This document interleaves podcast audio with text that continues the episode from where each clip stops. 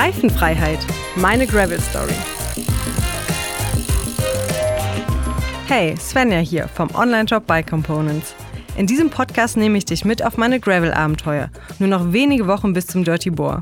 Das Gravel-Rennen geht durchs hohe Fenn, 170 Kilometer über Schotter, Trails, bergauf und bergab, sowie hier und da eine Bachüberquerung. Ich bin mir sicher, das wird ein verdammt langer Tag im Sattel. Gutes Stichwort, denn um den Sattel geht's auch in dieser Folge. Expertin auf diesem Gebiet ist Janina Haas von Ergon, die ich in Koblenz besuchen werde. Was ist denn der Unterschied zwischen einem männerspezifischen Sattel und einem frauenspezifischen? Und ist es überhaupt notwendig oder ist das so eine Religionssache, wie viele immer sagen? Die ähm, Geschichte entstand bei uns ähm, im Jahre 2015. Und zwar, ähm, wir sagten, okay, wir gehen nochmal neu in die Sattelentwicklung und stellen uns eben nochmal die Frage, braucht es Männer- und Frauenspezifische Sättel? Und haben dazu eine Studie gemacht. Wir haben uns CT-Bilder und Röntgenbilder angeschaut mhm. und noch dazu aber auch ähm, nochmal Fahrerinnen nach ihren Beschwerden befragt. Okay. Und ähm, haben dann am Ende des Tages für uns beschlossen, dass es definitiv Sinn macht, ähm, verschiedene Sättel in diesem Bereich zu haben. Tatsächlich haben wir aber nicht nur über Sättel gesprochen, sondern einen umfassenden Blick auf das Thema Ergonomie geworfen. Großen Einfluss darauf hat auch der Lenker, der am Gravelbike die ein oder andere Besonderheit aufweist. Wir widmen uns Flare, Reach, Drop, Backsweep und Rise. Auf den ersten Blick gleicht ein Gravellenker einem Rennradlenker. Die Grundform ist identisch, aber Formgebung und Maße unterscheiden sich erheblich. Ein Rennradcockpit ist auf Tempo und Aerodynamik ausgelegt. Mit dem Gravelbike verlässt du die asphaltierte Straße, dann muss der Lenker andere Aspekte erfüllen. Neben geringem Windwiderstand bekommen Komfort, Kontrolle und Übersicht mehr Bedeutung. So ergeben sich die speziellen Maße eines Gravel-Lenkers. Die meisten Gravel-Lenker sind in den Drops ausgestellt, sprich sie werden unten breiter. Dieses Maß wird Flare genannt und in Winkelgrad angegeben. Das Spektrum reicht von wenigen bis zu über 20 Grad. Drei Ideen stehen dahinter. Mehr Kontrolle im Unterlenker. Weniger Kollision zwischen Oberlenker und Unterarmen bei aktiver Fahrweise. Mehr Abstand zwischen Unterlenker, Händen und Knien vermeide zum Beispiel Berührungen bei engen Lenkeinschlägen. Unser Tipp? Der Lenker sollte an deiner bevorzugten Griffposition der Faustformel Schulterbreite entsprechen und je nach Einsatz unten mehr oder weniger stark ausgestellt sein. Bist du im hohen Tempo auf Schotterpisten unterwegs, wähle weniger Flair. Bewegst du dein Gravelbike eher im Gelände und auf Single Trails, hilft dir größerer Flair. Der Reach misst, wie weit das Lenkerhorn vom Oberlenker nach vorn ragt und bestimmt damit die Position des Bremsschalthebels. Je größer der Reach, desto gestreckter die Haltung auf dem Rad. Ein großer Reach lässt sich ergonomisch mit einem kürzeren Vorbau ausgleichen. Der Höhenunterschied zwischen Ober- und Unterlenker wird Drop genannt. Ein niedriger Drop erleichtert dir beim Fahren im Unterlenker die Kontrolle über die Bremse. Er hat aber auch Einfluss auf deine Beweglichkeit auf dem Bike. Ob du einen Drop als komfortabel erlebst, hängt auch davon ab, wie hoch oder tief dein Lenker montiert ist. Hinzu kommt, Je größer deine Oberkörper- und Armlänge, desto mehr Drop kannst du bequem fahren. Der Backsweep beschreibt die Biegung des Querlenkers nach hinten, also in Richtung Fahrerin. Diese Rückbiegung empfinden viele als komfortabler als bei einem geraden Oberlenker. Gleichzeitig ist es ein Kniff im Design, denn der Reach verkürzt sich, ohne dass sich der Hornbogen des Lenkers in Form und Maßen ändert. Manche Gravel-Lenker haben ein weiteres Extra zu bieten, Ihre Oberlenker weisen einen Rise auf. Sie heben sich neben der Vorbauklemmung an. Betrachte dies als drittes Geschoss, das den Obergriff erhöht, ohne die Formgebung des Drops zu beeinflussen. Logisch, der Rise addiert sich zur Vorbauhöhe, was eine aufrechtere Sitzposition ermöglicht. Puh, das war eine ganze Menge Input. Wenn du das nochmal nachlesen möchtest oder dir noch mehr Detailwissen aneignen willst, schau mal in den Show Notes. Dort haben wir dir den passenden Blogbericht verlinkt. Noch mehr Know-how gibt's jetzt aber erstmal hier, bei meinem Gespräch mit Janina Haas. Die Sportwissenschaftlerin ist seit 2013 bei Ergon und dort Leiterin der Ergonomieabteilung. Also, auf geht's nach Koblenz. Ich bin jetzt hier in Koblenz angekommen, stehe vor dem Ergon Campus und äh, werde von der Janina erwartet. Und ich bin richtig gespannt, was ich heute hier alles über Ergonomie, Sättel und äh, ja, allgemein Kontaktpunkte lernen werde. Ich klingel einfach mal. Ah, das ging schnell. Hallo Janina. Hi Svenja, ich habe schon auf dich gewartet. Bist du gut angekommen? Ja, super. Ist ja tolles Wetter heute. Auf jeden Fall. Ja, ich freue mich. Äh, der Campus sieht auf jeden Fall schon mal sehr interessant aus. Ergon gebrandet. Man fühlt sich sofort zu Hause, ein bisschen in der Fahrradwelt. Ähm, was werden wir heute machen? Was zeigst du mir alles? Erstmal herzlich willkommen bei uns ja, in Koblenz. Danke. Und äh, wir werden uns heute natürlich vor allen Dingen mit dem Thema äh, Sättel beschäftigen, weil das ist ja natürlich auch Problemstelle Nummer eins. Und äh, dafür werde ich dir zeigen, was wir hier machen, wie wir hier arbeiten und natürlich das Ergonomielabor vorstellen. Ja, cool. Ich freue mich schon. Dann los geht's. Ja.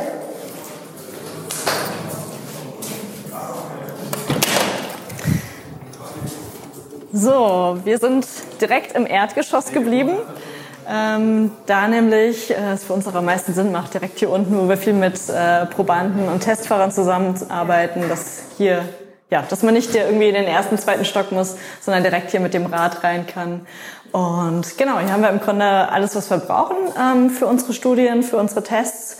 Wir haben einmal ein Fittingrad, ähm, das wir sehr genau einstellen können und natürlich dann verschiedene Rollentrainer, ähm, wenn wir Studien mit äh, Probanden mit ihren eigenen Rädern machen. Und natürlich alles, was man sich sonst noch so äh, für ein Ergonomielabor vorstellt. Beckenmodelle, Handmodelle, Skelettmodelle, Wirbelsäulenmodelle. Ja, alles, um irgendwie Dinge zu veranschaulichen, ähm, zu erklären und auch selbst nochmal ins Gedächtnis zu rufen, wie das denn alles so innen drin ausschaut. Ja, sieht aus wie in einer äh, Arztpraxis so ein bisschen, plus äh, Sportstudio.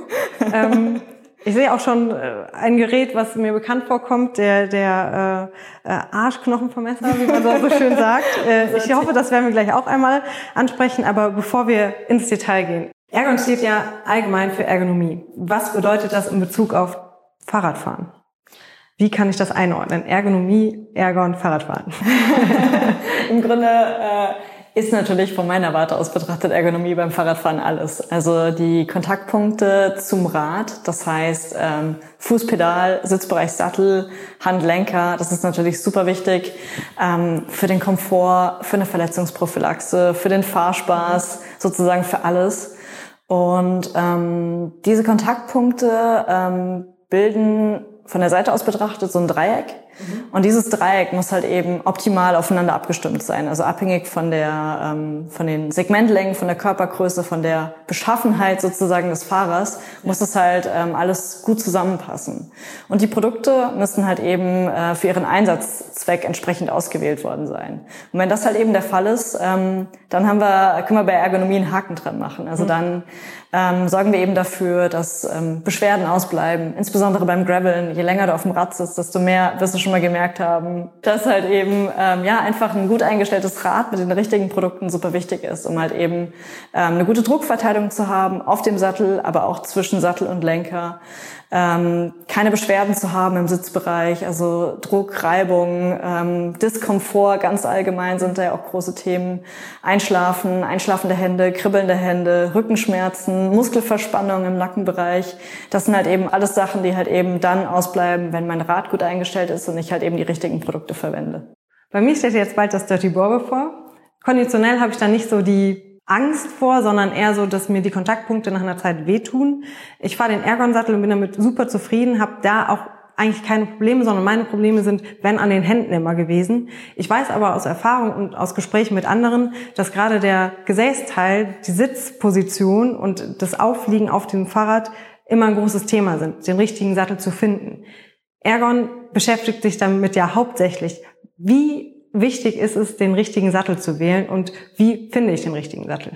Also ähm, für einen Gravel-Sattel ist es super wichtig, dass ich, oder für jeden Sattel ist es super wichtig, dass ich erstmal schaue, ähm, wie sitzt die Person auf dem Rad. Mhm. Also ein Rennrad erfordert natürlich einen ganz anderen Sattel als ein MTB oder ein Touring-Trekking-Rad, weil die Sitzposition und somit auch die Oberkörpervorbeuge und somit auch die Beckenstellung ähm, sich jeweils unter unterscheidet.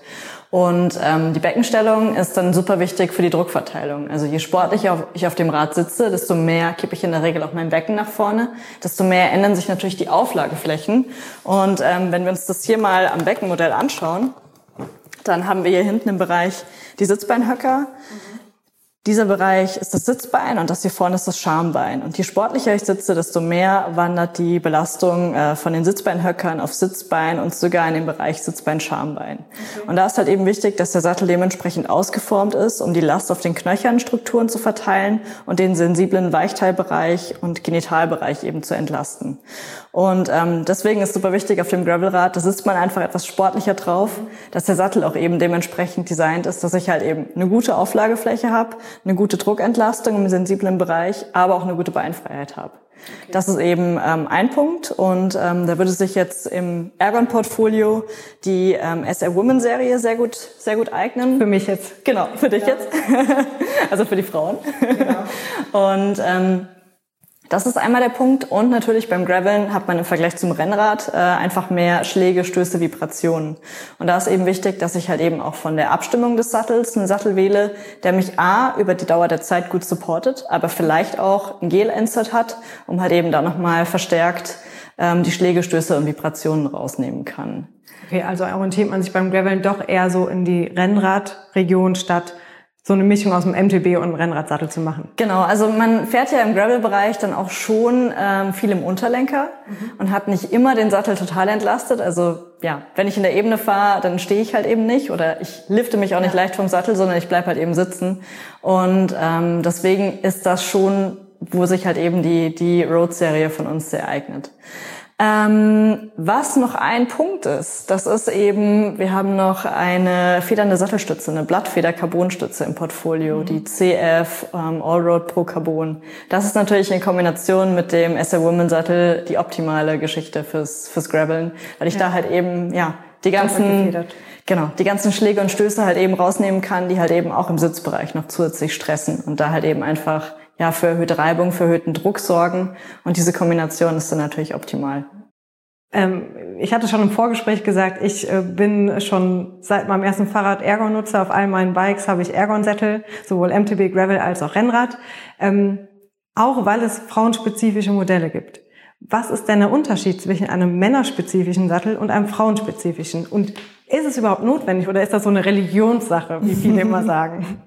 Also wir hatten da, wir hatten da am Anfang, also die ähm, Geschichte entstand bei uns ähm, im Jahre 2015 und zwar, ähm, wir sagten, okay, wir gehen nochmal neu in die Sattelentwicklung und stellen uns eben nochmal die Frage, braucht es Männer- und Frauenspezifische Sättel? Und haben dazu eine Studie gemacht, ähm, sowohl im, äh, ja, wir haben uns CT-Bilder und Röntgenbilder angeschaut mhm.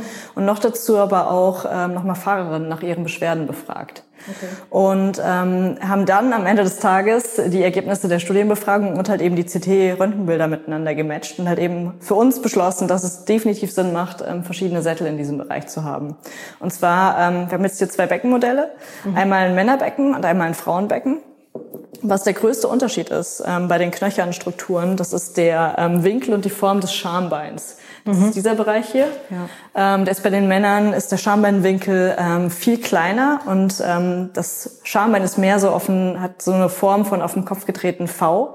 Und bei den Frauen ist es eher ein U und der Schambeinwinkel ist viel breiter. Ja. Ähm, und je sportlicher ich auf dem Rad sitze, desto mehr ähm, kippt halt eben das Becken nach vorne und desto relevanter wird das halt eben wieder.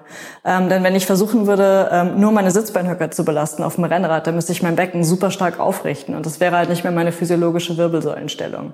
Das heißt, ähm, es macht halt eben Sinn, mit der stärker vorgeneigten Sitzhaltung auch das Becken mit nach vorne mhm. zu kippen. Und ähm, da sind halt eben die Unterschiede zwischen Männern und Frauen dann super groß. Ähm, weiterhin sorgt dieser Winkel auch dafür, dass der Abstand ähm, von dieser Schambeinfuge zu den Sitzbeinhöckern ähm, bei den Männern, äh, bei den Frauen viel kleiner ist als hier bei den Männern. Okay. Ähm, und das führt eben dazu, dass bei den Frauen der Sattel einfach im mittleren Bereich ein bisschen mehr Auflagefläche haben muss, um halt eben das Schambein ähm, mit aufnehmen zu können, aber auch eine gute Entlastung haben muss, denn es ist viel weniger Platz ähm, zwischen diesen Knöchernstrukturen und dieser, und dieser Fuge. Und hier kommen nämlich die ganzen Nervenbahnen und Blutgefäße mhm. aus dem Becken raus. Und da muss man irgendwie dafür sorgen, dass da Platz ist ähm, um halt eben da nicht zwischen den Knöchernstrukturen und dem Sattel ähm, empfindliches Gewebe zu quetschen. Und deswegen haben eben unsere Frauensättel da auch eine, ähm, eine Entlastungsöffnung. Okay. Ähm, die Männersättel haben da bei uns nur einen Kanal, also in Anführungszeichen nur einen Kanal, ähm, da halt eben da diese maximale Entlastung nicht so notwendig ist, sondern wir eher mit einer optimalen Entlastung arbeiten. Ähm, der nächste Punkt neben den Knöchernstrukturen ist, dass sich halt eben auch ähm, das Weichteilgewebe und der Genitalbereich komplett unterscheiden. Und bei den Männern ist es so, der Genitalbereich ist mobil. Bei den Frauen ist es halt so, wir sitzen halt eben sozusagen drauf. Und ähm, das heißt, wir müssen da einfach auch andere Entlastungsfeatures schaffen. Und dementsprechend sieht der Sattel ja komplett anders aus. Es sind nur kleine Details, aber ähm, diese Details machen am Ende des Tages einen großen Unterschied. Ja. Also sowohl in der Draufsicht ähm, unterscheiden sich die Sättel in ihrem Shape. Also wie gesagt, der Frauensattel ist ein bisschen breiter im mittleren Bereich. Ähm, aus der Seitenansicht haben wir ein bisschen mehr Rampe bei dem Frauensattel, mhm. weil Frauen auch in der Regel etwas beweglicher sind. Und ähm, deswegen versuchen wir auch noch in einer sportlichen Position auch noch hinten das Sitzbein mit zu unterstützen ja. und da wieder Druck drauf zu bringen. Ähm, und die Entlastungsöffnung ist bei den Frauensätteln halt eben auch anders im Vergleich zu den Männersätteln, um halt eben den Genitalbereich besser entlasten zu können. Und deswegen für uns macht es äh, total viel Sinn, weil sich Männer und Frauen halt eben im Sitzbereich total unterscheiden. Und der Hintergrund ist halt eben auch, dass bei den äh, Frauen, also das Becken ist so von der Geometrie, dass der Kopf des Kindes durchpasst. Ja. Das ist beim Männerbecken halt nicht erforderlich. Und ja, daher rühren halt die Unterschiede. Ja, man sieht es halt gerade an den äh, Modellen jetzt. Ähm, das Frauenbecken sieht halt, ist gefühlt doppelt so groß. Wir sind, also es sieht schon gebärfreudig aus. Und man sieht es gerade an den Modellen, dass ähm, der Sattel da auf jeden Fall anders konzipiert sein muss, weil das zwei ganz unterschiedliche ähm, ja, Geometrien äh, oder äh, Anatomien sind. Genau, ähm, aber auch Beckengeometrien. Ja, genau. genau. Ähm, was, was natürlich auch immer sein kann, ähm, ist, dass eine Frau dennoch einen kleineren Sitzbeinhöckerabstand hat als manch, Mann. mancher Mann. Und deswegen ist es nicht so, dass bei uns der Frauensattel per se der kürzere, breitere ist, sondern wir bieten eben auch beide Sättel, also für Männer und für Frauen, ähm, in beiden Größen an. Und deswegen ist halt für uns nochmal wichtig, dass auch der ähm, Sitzbeinabstand gemessen wird.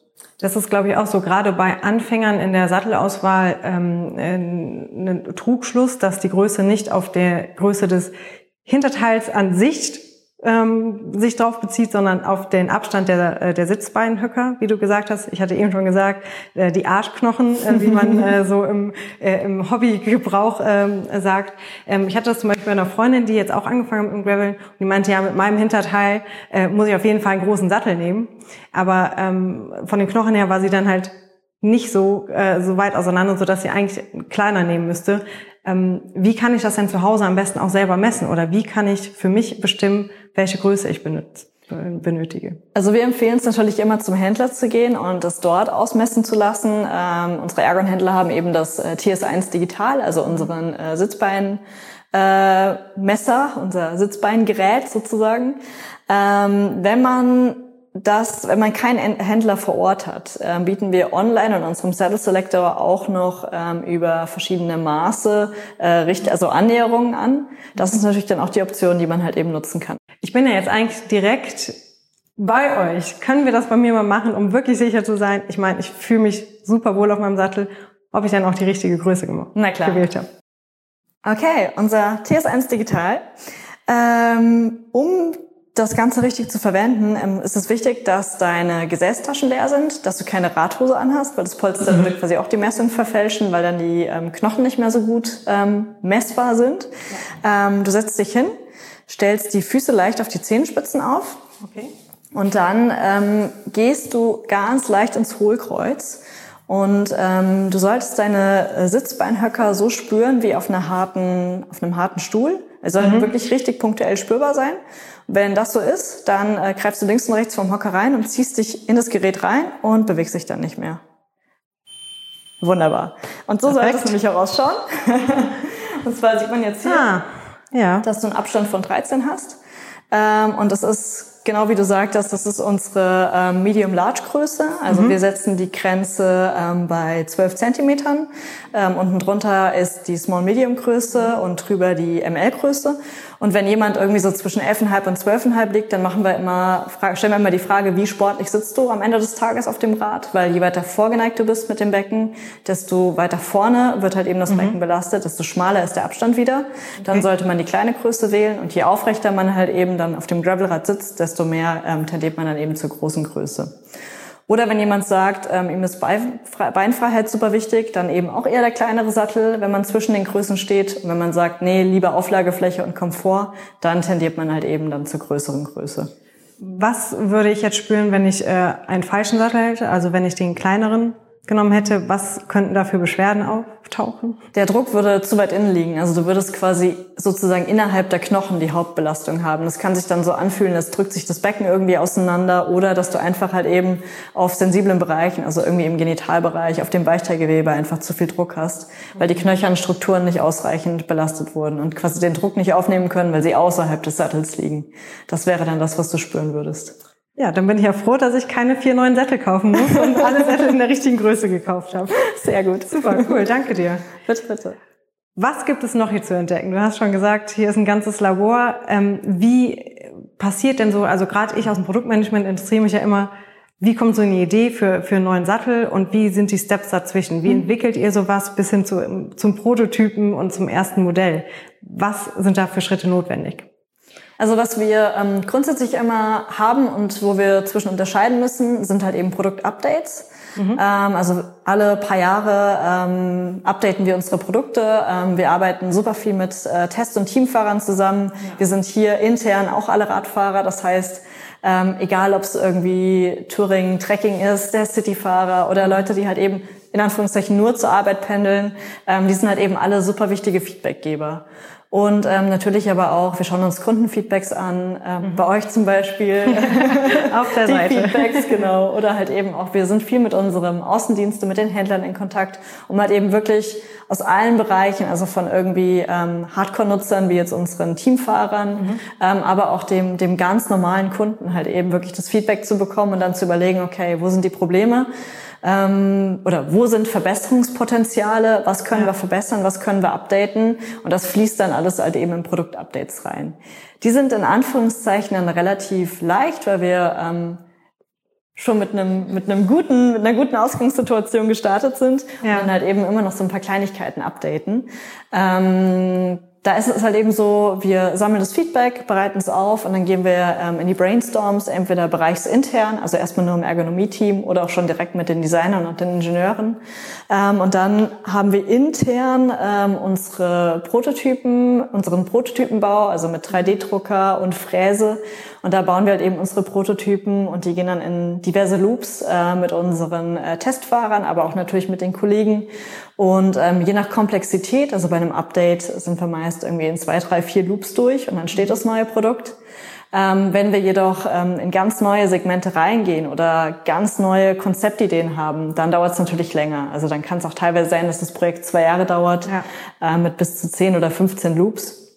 Und ähm, da ist die Herangehensweise so, dass wir entweder ähm, Trends antizipieren, auf neue Trends eingehen, ähm, unser Chef ist doch immer sehr am Zahn der mhm. Zeit und hat dann irgendwelche coolen Ideen oder sagt, hey, haben wir da schon mal dran gedacht? Ähm, oder auch jeder, jeder Kollege hier intern oder auch mhm. teilweise Team- und Testfahrer, die halt eben neue Ideen haben, die das reinbringen können und wir das Ganze dann prüfen und überlegen, macht es Sinn? Ist da noch eine Lücke im Portfolio? Gibt es da den Bedarf? Ähm, und dann halt eben wieder in, in Brainstorms gehen. Ähm, ja, auch mit Leuten, ähm, die halt eben Radfahrer sind, aber gar nicht in der Entwicklungsabteilung arbeiten, ähm, machen wir da Brainstorms, um halt eben wirklich ja auch echt frei zu denken und da ja mit coolen Innovationen, coolen Ideen ums Eck zu kommen. Und das sich sehr interessant an. Auf jeden Fall. Und ich kann mir vorstellen, dass dieser 3D-Drucker wahrscheinlich auch hier im Gebäude steht und genau. du mir den vorführen könntest. Ganz genau. Ja, dann lass doch mal hingehen. Alles klar, machen wir. Okay, hier sind wir auch schon. Ja, mega das cool. Die gläserne Prototypenwerkstatt. genau, das ist unsere Prototypenwerkstatt. Ähm, wir haben hier vorne eine Testmaschine, ähm, diverse Öfen, Klimaöfen, unseren 3D-Drucker. Ja. Und da ist auch gerade der Alex am Werk. Hallo. Magst du gerade rüberkommen? Hallo Alex. Ja, bin unterwegs. Hi. Grüß dich. Hi. Was machst denn du hier gerade? Äh, also ich bin hier bei Ergon und mache äh, den ganzen Prototypenbau unter anderem. Und äh, ja, hier in der schönen Werkstatt machen wir so tolle Dinge wie 3D-Drucken, Fräsen, ja. äh, Lackieren, Basteln, alles was man so macht, um äh, irgendwie eine Idee in die Realität umzusetzen. Was liegt da gerade im Drucker? Da liegt äh, eine Sattelschale von einem kleinen Geheimprojekt von uns. Ähm, aber im okay, Endeffekt. Also keine Fotos machen. Das, nur gucken. Keine Fotos, nur Audio. Nur Audio. ähm, aber was wir halt hiermit machen können, wir können halt dann da so eine Schale, die ihr gerade anschauen ja. dürft, äh, konstruieren, 3D drucken und dann relativ schnell auch testen, um ja. halt zu sehen, in welche Richtung muss es in der Realität dann gehen. Ja. Genau. Also seid ihr auch sehr, sehr äh, flexibel und agil. Wenn es eine Idee gibt, könnt ihr eigentlich theoretisch über Nacht hier einen neuen Sattel äh, aus dem Drucker werfen und schauen, ob das genau das ist, was ihr euch vorstellt. Genau, grundsätzlich so, ja, innerhalb von so ein paar Tagen, meistens in der Woche haben wir schon den nächsten Prototypen. Und äh, je nach Produkt, ob wir jetzt ein vorhandenes Produkt einfach nur erneuern, also bekannt von unseren Evo-Produkten oder ob wir halt eine komplett neue Entwicklung machen. Ja. Äh, ja, ist das dann zwischen einer Woche und manchmal auch ein bisschen was länger. Manchmal macht man beim Sattel halt zehn Loops oder sowas, bis man wirklich da ist, wo man hin möchte. Ja, mega cool, sehr interessant. Danke. Ja, finde ich auch. Macht Danke Spaß. für diesen äh, tollen Insight. Liebend gerne. Wir haben jetzt super lange, super viel über Sättel gesprochen. Ich hatte eben schon mal kurz angesprochen, dass ich eher Angst davor habe, dass meine Hände einschlafen oder dass sie wehtun. Da Ergo natürlich auch zwei super tolle Produkte. Was habt ihr da entwickelt? Genau, wir haben ähm, insbesondere jetzt mit dem, mit dem Fokus auf Gravel oder auch Allroad, also auch so ein bisschen die ein oder andere mhm. ruppigere, ruppigere Tour mit dem Rennrad, vielleicht auf nicht dem allerbesten Asphalt, ähm, haben wir einmal unser ähm, Ottocell Padset entwickelt, also quasi was man unter das Lenkerband legt. Ähm, das ist aus unserem Ottocell-Schaum, also wirklich ein mhm. ähm, High-Performance-Schaum, der eben dafür sorgt, ähm, dass die Dämpfung verbessert wird, ist ähm, sehr progressiv, passt sich gut an und sorgt halt eben dafür, dass man auch nicht auf den Lenker durchschlägt. Also fürs Graveln wirklich optimal. Ähm, ich weiß nämlich, wovon, wovon du redest. Ich bin ja, auch super empfindlich mit den Händen und ähm, ich brauche echt immer ein super gutes ähm, Bartape. Also wir haben auch drei verschiedene Bartapes. Einmal unser dünnes 2 mm Bartape ähm, für Road. Ja. Also für jemand, der auch ein sehr direktes Gefühl gerne mag. Dann unser Allroad-Band hat zweieinhalb Millimeter und unser Gravel-Band ähm, dreieinhalb Millimeter. Und ähm, das ist das, das ist hier. Sehr dick, ja. Genau, das ist das dickste. Ich habe super kleine Hände. Ich liebe es trotzdem, auch in der Kombi mit den Autocell-Pads, weil es halt einfach vom Komfort her unschlagbar ist. Wird, wird es ja nicht zu dick? Also wenn du das dicke Lenkerband und äh, die Polsterung darunter noch hast und den Lenker, gerade bei kleinen Händen hast du dann nicht Angst, dass es also kannst du nicht spüren. Für mich passt es super und für mich ist der Komfort einfach unschlagbar. Ähm, du kannst natürlich auch das dicke Bartape ein bisschen ein bisschen dünner wickeln, also mhm. quasi nicht, nicht super so stark überlappend. Ja. Wir haben auch sozusagen so eine Wickelhilfe hier mit drin. Also diese ja, drei Linien das, ja. helfen dir sozusagen zur Orientierung. Ähm, genau. Und also für mich passt es hervorragend. Ähm, auf dem MTB würde ich es jetzt nicht so dick haben wollen, mhm. aber auf dem Gravelrad äh, finde ich einfach den Komfort wirklich unschlagbar. Okay. Und echt ziemlich cool. Ähm, was natürlich auch noch ein guter Tipp für dich ist, und du hast äh, beim, bei dem Krummlenker natürlich auch sehr, sehr viele Möglichkeiten, ähm, auch noch die ähm, Bremsschaltgriffe halt eben zu verstellen. Ja, ja. Und da solltest du halt auch immer darauf achten, dass du da A, ähm, vielleicht einen Griff hast, der nicht so super dick ist. Mhm. Ich weiß, die Liefersituation ist schwierig, ja. aber darauf kann man natürlich schauen. Äh, ein Thema ist natürlich auch immer die ähm, Bremsgriffweite, also dass du da halt eben schaust, dass du was hast, was du einstellen kannst, auch einfach einstellen kannst dass du da einfach nicht so weit nach vorne greifen musst, dass der Abstand halt eben so ist, dass du es gut mit den, mit den Fingern erreichen kannst. Und natürlich halt die Positionierung der, ähm, der Griffe auf dem Lenker, dass du da halt kein abgeknicktes Handgelenk hast, ähm, dass du halt eben den Druck, also dass du halt eine möglichst große Fläche hast und vielleicht auch eben den Lenker so wählst, dass du vielleicht einen breiteren Oberlenker hast und da halt eben Druck ist gleich Kraft pro Fläche, ne? Da halt eben was ähm, was nimmst, was halt eben eine große Fläche bietet und auch von der ähm, von der Krümmung ähm, des Unterlenkers, dass du da auch was hast, was gut zu deiner Hand passt, wo du halt möglichst viel Auflagefläche hast. Ähm, genau. Und die Einstellung. Also, nehme ich mir am besten dieses Ergon äh, Auto Cellpad mit und das am besten das ganz dicke Gravel äh, Bartape und äh, werde damit mein äh, Bike noch präparieren äh, und schauen, äh, wie sich das dann anfühlt im Nachhinein. Danke dir. Bitte, ähm, bitte. Sehr spannend, äh, sehr viele coole Eindrücke bekommen. Gerade Thema Sattel und äh, Ergonomie auf dem Fahrrad ist natürlich, äh, wenn man sich da nicht auskennt, braucht man sehr viel äh, Zeit, um sich einzulesen oder eine Person, die einen da aufklärt. Und ähm, gerade beim sportlichen Fahren und gerade beim Rennen sollte man da, ich glaube, schon im Vorhinein sicher sein, dass man gescheit auf dem Rad sitzt, weil ähm, wie so ein falscher Laufschuh kann das natürlich auch die Gelenke kaputt machen. Deswegen danke für den super tollen Einblick heute und ähm, ich bin gespannt, wie ich das alles im Rennen umsetzen werde.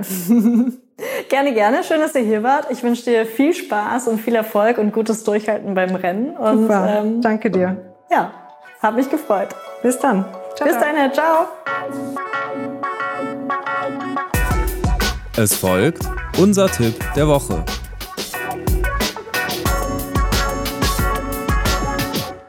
Hallo zusammen, ich bin's nochmal, der Rainer aus dem Service-Team von Bike Components. Ähm, ihr kennt mich vielleicht noch aus der Folge, als ich mit Svenja ihr Gravel-Bike zusammengestellt habe.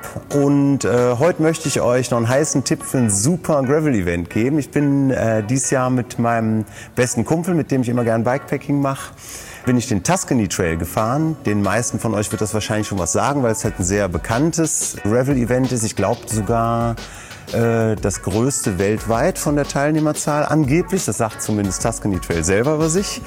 Ähm, wollten wir einfach mal ausprobieren, weil die Toskana halt auch super schön ist. Äh, super heiß auch dieses Jahr mit teilweise bis zu 35 Grad. Ähm, dieses Jahr haben sich 3000 Starter angemeldet und ich denke, das war dann auch die maximale Teilnehmerzahl, weil dann da zufällig genau 3000 Teilnehmer auf der, auf der Internetseite standen, was ich schon krass fand. Davon hat man aber gar nicht so viel mitbekommen, weil man hat ähm, an dem Wochenende, wo es losgeht, unten in der Toskana in Orbitello war das diesmal, ähm, hat man praktisch drei Tage Zeit zu starten. Das geht dann von Freitags bis Sonntags sind die Starts Slots, beziehungsweise hat man dann eigentlich keine Slots, sondern jeder kann im Grunde von Freitag bis Sonntag starten, wann er möchte. So hat man halt kein Massengedrängel, Geknubbel. Ich denke mal, die ganz Ambitionierten starten dann Freitag ganz früh für 450 Kilometer mit über 7000 Höhenmetern fand ich das schon ziemlich ordentlich. Wir haben dann eine Fünf-Tage-Nummer draus gemacht, weil wir haben das weniger ambitioniert gestartet. Wir machen das als Radreise, als, als coolen Trip, ähm, stellen uns dann abends mit dem Zelt halt an einen See oder an einen Fluss, trinken uns ein Bierchen, kochen uns was, gehen schwimmen, duschen dann da und alles mögliche. Also wir machen da immer einen schönen Abenteuertrip draus und so haben wir halt ähm, täglich, ich glaube, 80 Kilometer im Durchschnitt gemacht mit 1500 Höhenmetern was bei 35 Grad im Schatten aber auch eigentlich reicht, insbesondere wenn man alles dabei hat und das Rad dann nachher 23, 24 Kilo wiegt. Eigentlich ist das gedacht als Gravel-Event. Ähm, die meisten haben auch Gravel-Bikes. Viele fahren es aber auch mit leichten bis mittleren, mittelschweren Mountainbikes. Und äh, man braucht viel Wasser, was wirklich wichtig ist. Also vier Liter Wasservolumen in Flaschen oder wie auch immer, das man mit sich führen kann, ist absolut Pflicht. Weil teilweise hat man auch längere Passagen, teilweise 30, 40 Kilometer, wo man wirklich nicht an Wasser kommt, wo man sonst nur stehende Gewässer hat. Und das ist ja immer so ein bisschen schwierig. Ne, und deshalb ganz wichtig viel Wasser, ein paar Mineralien oder Salz mit dabei haben, ne, um sich bei Laune zu halten, weil man schwitzt wirklich enorm. Also mein Fazit zum Tuscany Trail, absolut geiles Event, super empfehlenswert. Für mich war es Abenteuer pur. Man lernt dazu noch super viele Leute kennen, von jung bis alt, die die nagelneuesten Böcke oder uralte Bikes dabei haben. Absolut cool. Ähm, super nett, man trifft viele Nationen, hat einfach Spaß am Radfahren, wird richtig gefordert, erlebt die Natur halt in vollen Zügen und das ist genau das, was für mich das ausmacht, was für mich Bikepacking oder Gravel ausmacht. Und damit einfach volle Empfehlung von mir aus. Macht einfach mit, meldet euch an, tuscanytrail.it, schaut mal vorbei. Vielen Dank für diesen klasse Tipp. Das war mal wieder super Input, genauso wie das Gespräch mit Janina. Nach dieser Folge bin ich mir jedenfalls sicher, dass ich mit meiner Sattelwahl für mein Gravelbike richtig liege. Ein Ergon-Sattel könnte auch etwas für dich sein, dann sicher dir jetzt einen Exklusivrabatt auf mein Lieblingsmodell. Den SR Pro gibt's für Frauen und für Männer. Nutze einfach den Code PODCAST15 und erhalte 15% Nachlass. Die Aktion gilt bis einschließlich 4. Oktober 2022. Na, da kann's doch endlich losgehen, oder? Fast. Bevor ich dann beim Dirty War an den Start gehe, will ich auch auf jedes Wetter vorbereitet sein. Hier kommt das Thema Bekleidung ins Spiel. Was taugt da fürs Gravel-Rennformat? Die Expertise hole ich mir direkt bei BC von meinem Kollegen Georg.